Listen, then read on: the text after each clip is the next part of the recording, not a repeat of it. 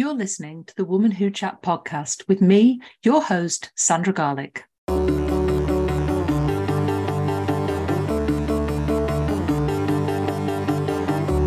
podcast where I chat to women in business who share their knowledge and their business journey, including their top tips, especially for you.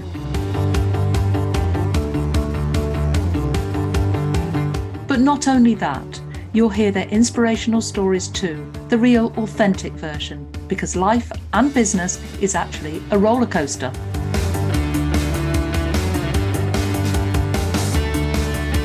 I'm the founder of Woman Who, and I help you to power up your personal brand and get visible.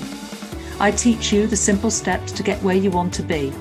I help you to find your story and create the opportunities for you to share it confidently on stage, in print, and in other media. I'm delighted to bring this podcast to you each week to inspire and motivate you so that you can achieve in the future. I'll be sharing my knowledge, insights, and stories too. Enjoy this week's podcast. Woman Who Chat is sponsored by Grow Radio. Grow Radio is an online radio station dedicated to bringing you a different podcast on the hour every hour. I'm proud that Woman Who Chat is played on Grow Radio every Tuesday at three p.m. and Friday at eight a.m. and to be part of their podcasting community. If you want to listen to the station, explore their shows, get your podcast onto Grow Radio, and check out many of the blogs to improve your podcasting skills. So head over to grow radio dot u k today.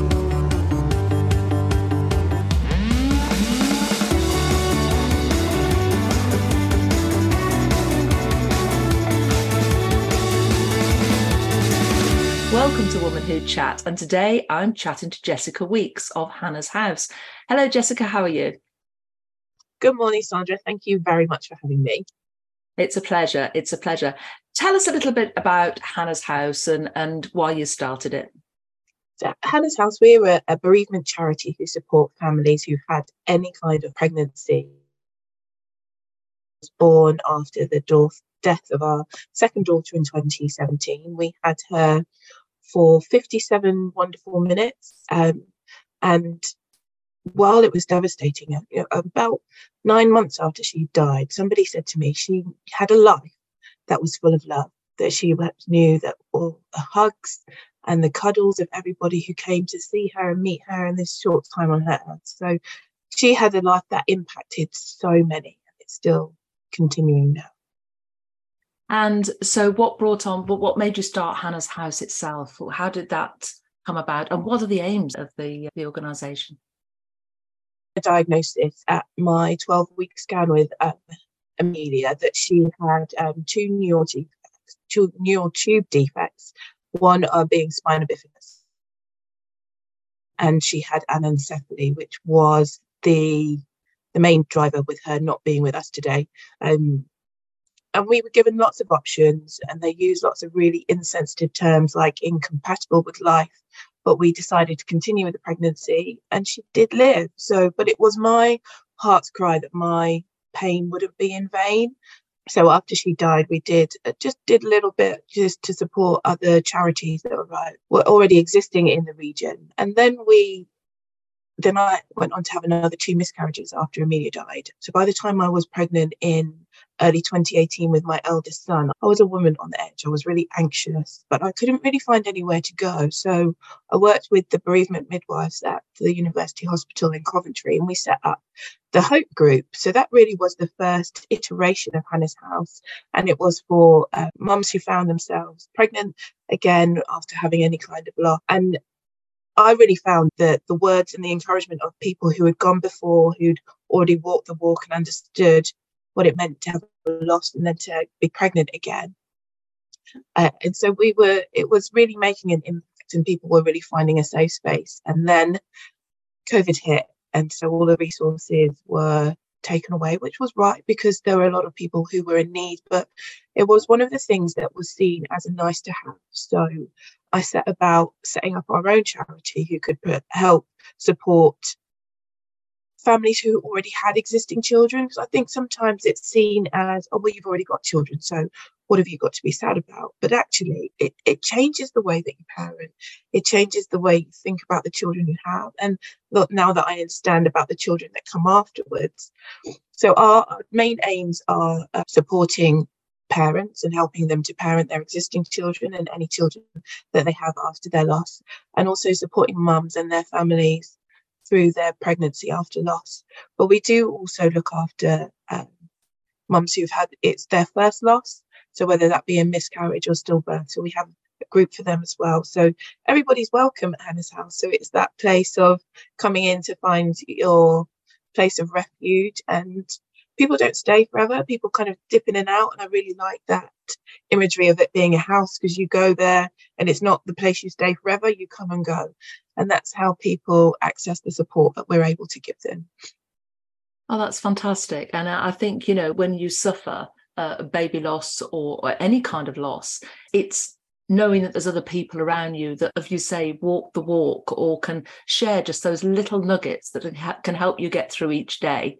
And I think that's the challenge, isn't it? You think almost you're the only person in the world that this is happening to right now. So what do you offer? Is it sort of conversation? Is it support groups? Is it, how do you deliver?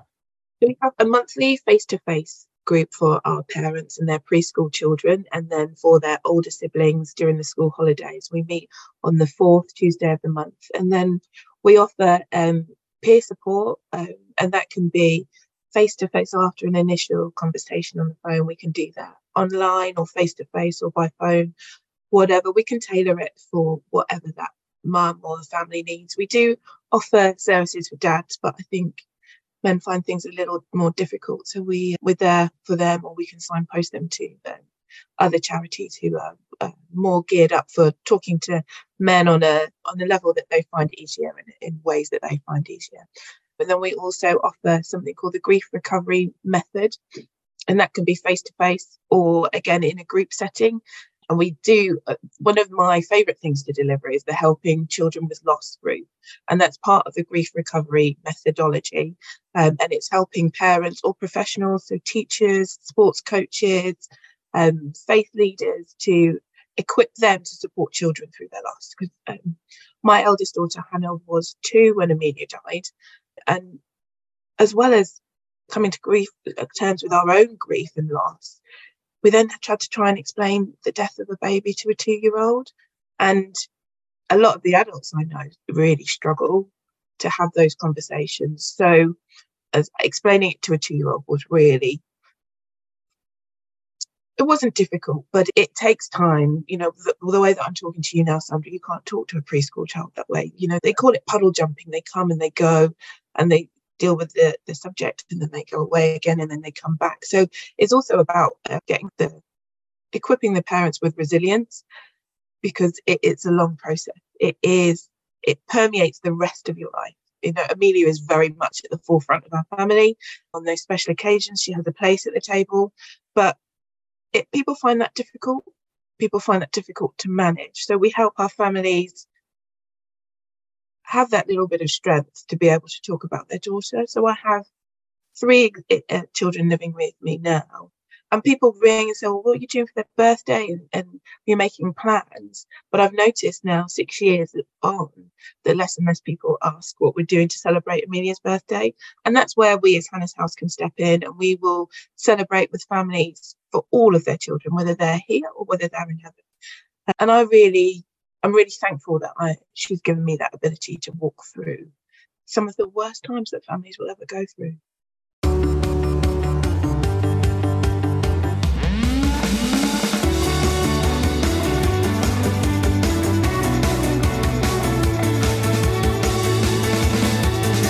I'm briefly interrupting this podcast. Have you ever watched a speaker on stage and thought, I'd love to do that one day? Have you wondered how they stand on stage and speak without notes so confidently? Do you wish that could be you? Then you need to attend the One Day Speaker Bootcamp on Sunday the fifth of November in Warwickshire. It's a day packed full of content, and you'll walk away with a blueprint for a keynote speech that you can deliver confidently on stage time and time again. Book your place at womanwho.co.uk forward slash events. There's also monthly payment options available. Now back to the podcast.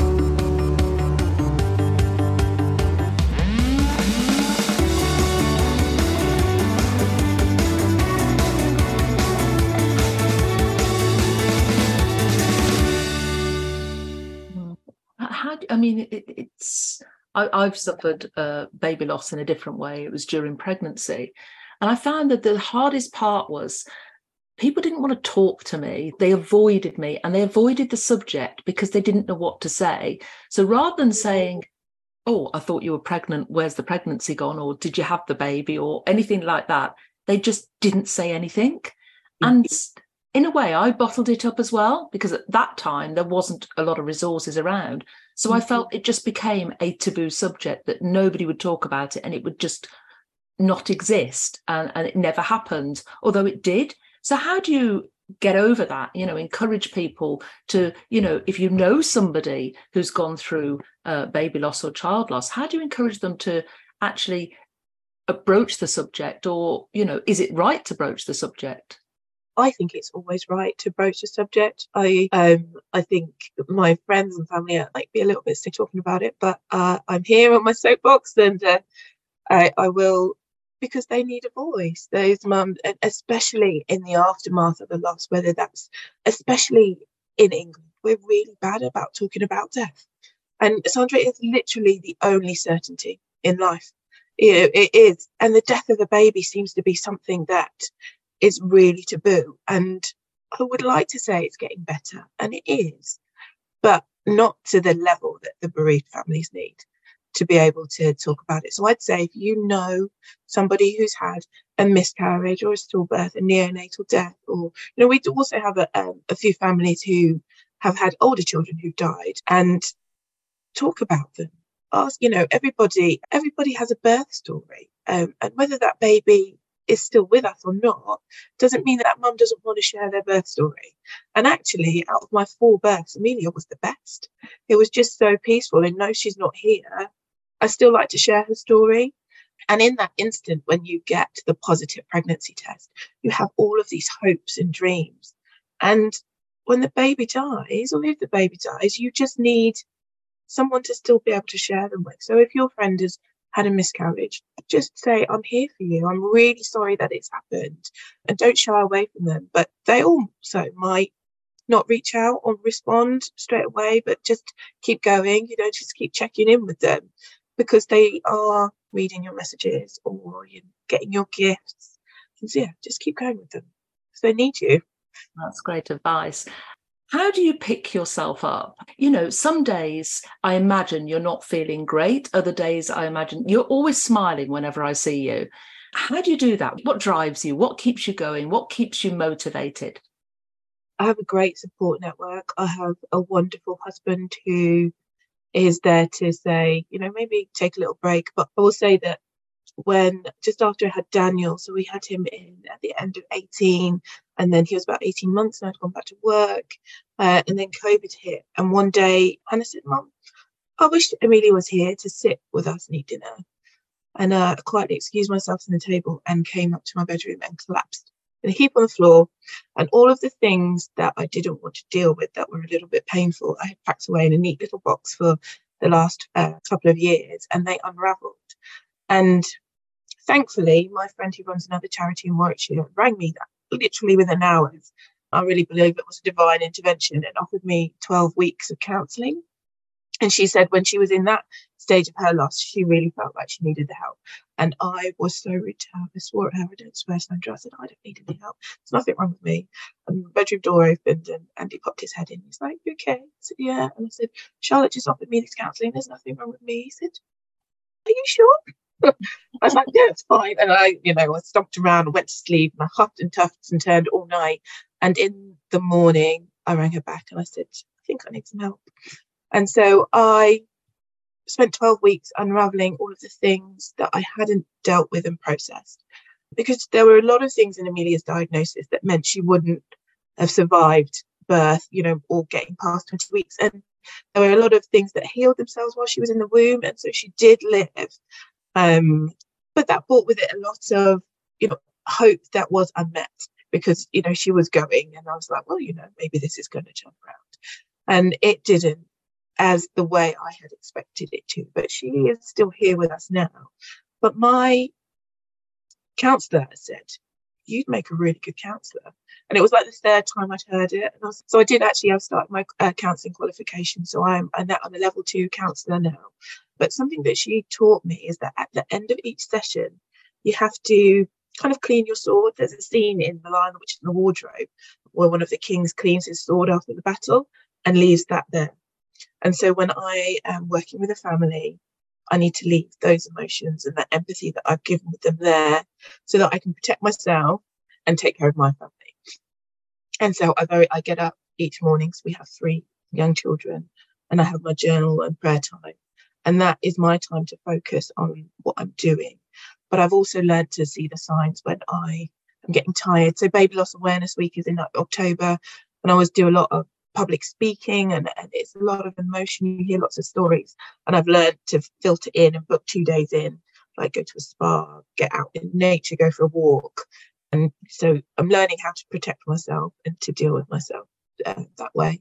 But I, I know that Amelia is in heaven, and I will get to see her again, get to spend eternity with her. So that is a big driver for me as well, to be able to share that story of hope with other families, and that it's not the end, that baby loss is not the end. That I think what I did was that I shut down everything because I didn't want to deal with the the hurt of daring to hope again, because you have to deal with the loss in order to be able to hope again. And it is, so our tagline is dare to hope, because it hurts to be able to deal with those feelings. So that is why I'm able to get up and keep going every day, um, because it, I know that her pain hasn't been in vain, and that I cannot tell you the amount of people that I've known for years and years, like people in my family. In fact, my nan at Amelia's funeral told me about a sister that became between my mum and my next auntie. You know, obviously I've known her my whole life, and no, I didn't know about her. But she said to me, and it is something I think about every day, don't make this loss make your hard heart, Jessie. She's the only one who can call me Jessie. She said, don't make it your hard heart. And I really think about that, that it can, this loss can kind of let you have a bit of a bitterness, like, why me? You know, you hear stories about people who treat their children so badly, and you think, well, I love my baby, why me? But I'm not going to let that bitterness dwell. Or, you know, I'm not, I'm fighting it. It's not something that I'm taking on board. And if I can help mums just one step on their healing journey, then it's worth it. That's fantastic. And it's right what you say, you know, you don't know what families don't disclose. It's my grandma, I think, had thirteen pregnancies, but only eight children. You know, in, in those days, it wasn't talked about. You know, they just got on with it and went on to the next one. They, they never, ever spoken about. So it's yeah. That you're doing a great thing. Uh, the awareness, I think, more than anything, uh, that there is support out there, and that there is somewhere for people to go, and you need to talk about it. You need to, yeah, you need to grieve. We grieve for our elderly relatives when they die, mm. but we don't openly talk about younger relatives when they no. die. So, you know, it's really interesting concept. I could talk about this forever with you, and we're going to get you back and do another podcast where we delve a little bit deeper into bereavement. But in the meantime, is there anything you would like to leave our audience with, a piece of advice or a tip or something you could leave them with, that just as a thought?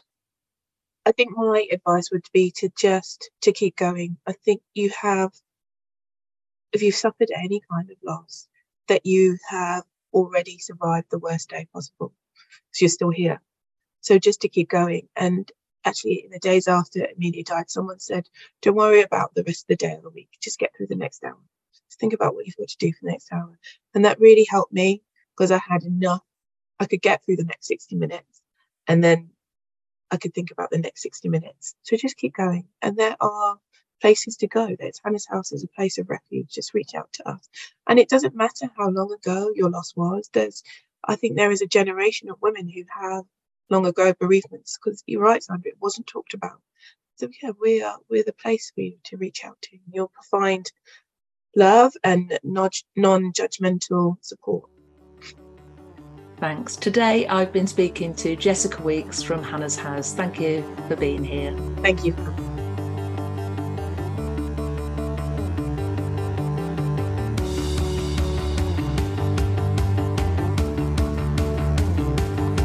Thank you for listening to the Woman Who Chat podcast. I hope you enjoyed it. Join me next week for more inspiration, learning and top tips. In the meantime, visit woman who dot co dot uk to find out how you can start your Woman Who journey or even feature on a future podcast.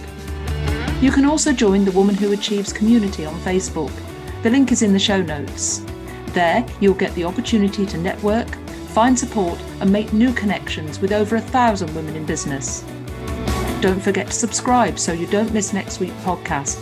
And if there are any topics you would like to hear, just get in touch with me, your host, Sandra Garlick.